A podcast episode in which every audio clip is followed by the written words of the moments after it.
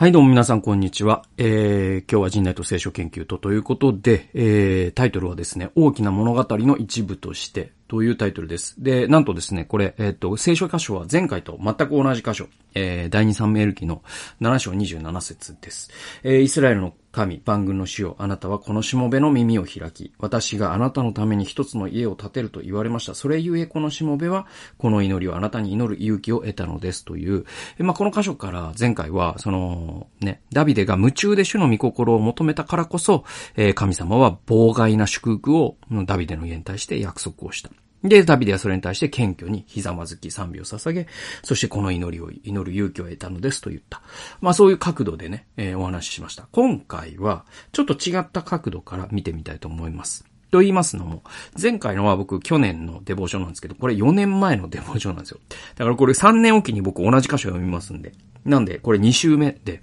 その1回前の3年、4年前か、の2016年12月8日のディボーションからはまた別なことを僕はね、神様から受け取っていて、まあそっちの方もですね、ちょっと面白かったんで紹介したいなと思いました。で、2016年に僕がかん、ね、ここから学んだことっていうのは少し違う角度で、それがまあ神様の大きな物語っていう話なんですよ。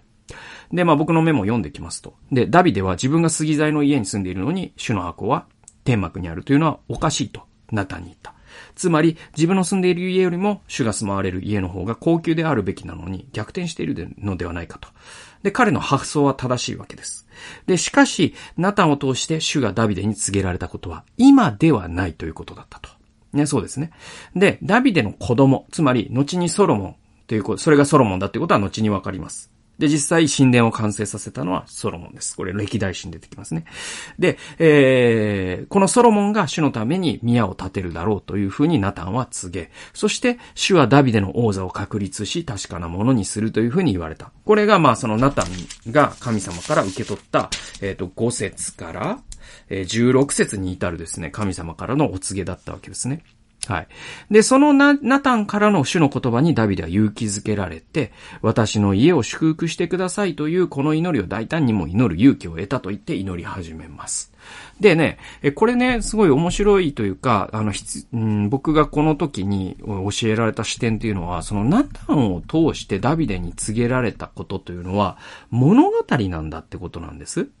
えっと、ナタンを通して何をね、ダビデに神様が、告げたかというと、過剰書きにすると、まず、主の宮は建てられるであろう。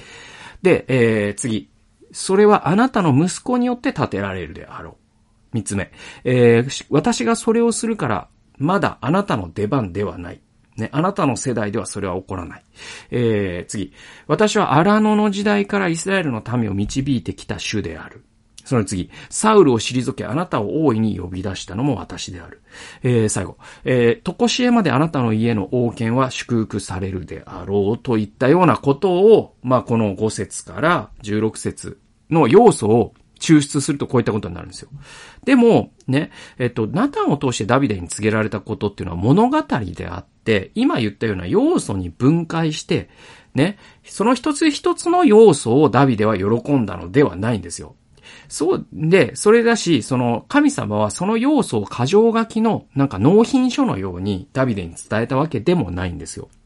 このメッセージの用紙というのは、要素に還元する、されるようなものではなくて、物語なんです。どういう物語かと言いますと、こういう感じです。さっきは要素に分解しましたけれども、物語にしますとこういうことなんですよ。あなたは、主が紡がれる歴史の物語の大切な一部を果たすように選ばれたと。それはあなたが生まれる前にも私は紡いできた物語だ。そして主があなたが死んだ後にもあなたの子供たちを通してその物語を紡ぎ続けてくださるという時間軸のあるストーリーをこそナタンを通して神様が語られたわけです。で、ダビデはこのナタンからの主の言葉によって、なんかね、納品書を受け取ったとか、約束の手形とか、祝福の額面をいただいたのではなくて、むしろダビデがいただいたものは、リレーのバトンだとか、駅伝のタスキだとか、そういったものの方をむしろダビデはいただいたと考えた方が多分、この文脈に合ってるんですよ。で、えっ、と、神様がダビデに伝えたことっていうのは、究極的には何かというと、主の宮を完成させるという区間は、あなたの息子が走るから、だから、ね、えー、あなたはあなたの走る区間を走ってほしいと。その区間が、その、うんと、ね、エジプトからね、連れ出したところから始まり、そして長い、連綿と続く物語で、サウルは失敗し、で、あなたに受け渡された。そしてあなたは区間を走るであろう。そしてそのあなたの、えー、助けを受け取った息子が私の神殿を確立するだろう。そしてその後も連綿と私の物語というのは続いていくよ。そしてあなたの家はその中でも永遠の役割を果たすよ。で、この助けを受け取ったということこそ、ダビデが本当に喜びに溢れた意味、えー、意味というか理由、ね、そして主に祈る勇気を得た理由というのは、実はこの助けを受け取ったという、その事実の方なんじゃないかと僕は、えー、この朝というかですね、4年前に教えられたんですね。で、そういったことを考えると、実はその額面っていうのはあんまり重要ではなくて、ね、私たちがどんなに祝福を受けるかという、まあ、繁栄の神学とかの人たちはそういう捉え方が好きだけれども、え僕はやっぱりその繁栄の神学って、ものすごく聖書からかけ離れてると正直思いますから、えー、むしろその繁栄の神学って、まあ、いろんな意味で、あの、聖書的じゃないんだけども、えっ、ー、と、物語ということをすごく軽視しているという意味でも神学的ではないんです。えー、神学的に僕は間違ってるというか、うんと、聖書的ではないと思っています。で、その繁栄の神学が言ってる人とは、の人たちが言ってるのとはやっぱり違って、え我々が本当に喜ぶべきなのは、ね、なんか10億円儲けれるとか、なんかね、我々が病気が治るとか、病気にならないとか、永遠に生きれるとか、えー、そういったなんかこうね、自分、自、えっ、ー、と、人間の自意識を肥大化させるような、そういったナルシシズムな信仰ではなくて、えー、我々が、その大きな神の歴史の中で、その中でほんの小さいかもしれないけど、ちゃんとバトン、ね、助けを受け取って、そして自分たちの走る区間がある。私たちの前にも物語があったし、私たちの後にも物語が続く。そういったことを分かった時、受け取った時にこそ、我々って本当に神の前にひざまずいて、本当にありがとうございますと。ね。そして、えー、この祈りを祈る勇気を得ました。というふうなダビデのような心境になるんじゃないかと僕は思うんですよ。で、まあ私たちもまた主がなしておられる見業、物語の一部なわけですね。このダビデに語られた物語っていうのはまだ終わってません。で、その物語の一部を我々も走るように召されてるんですよ。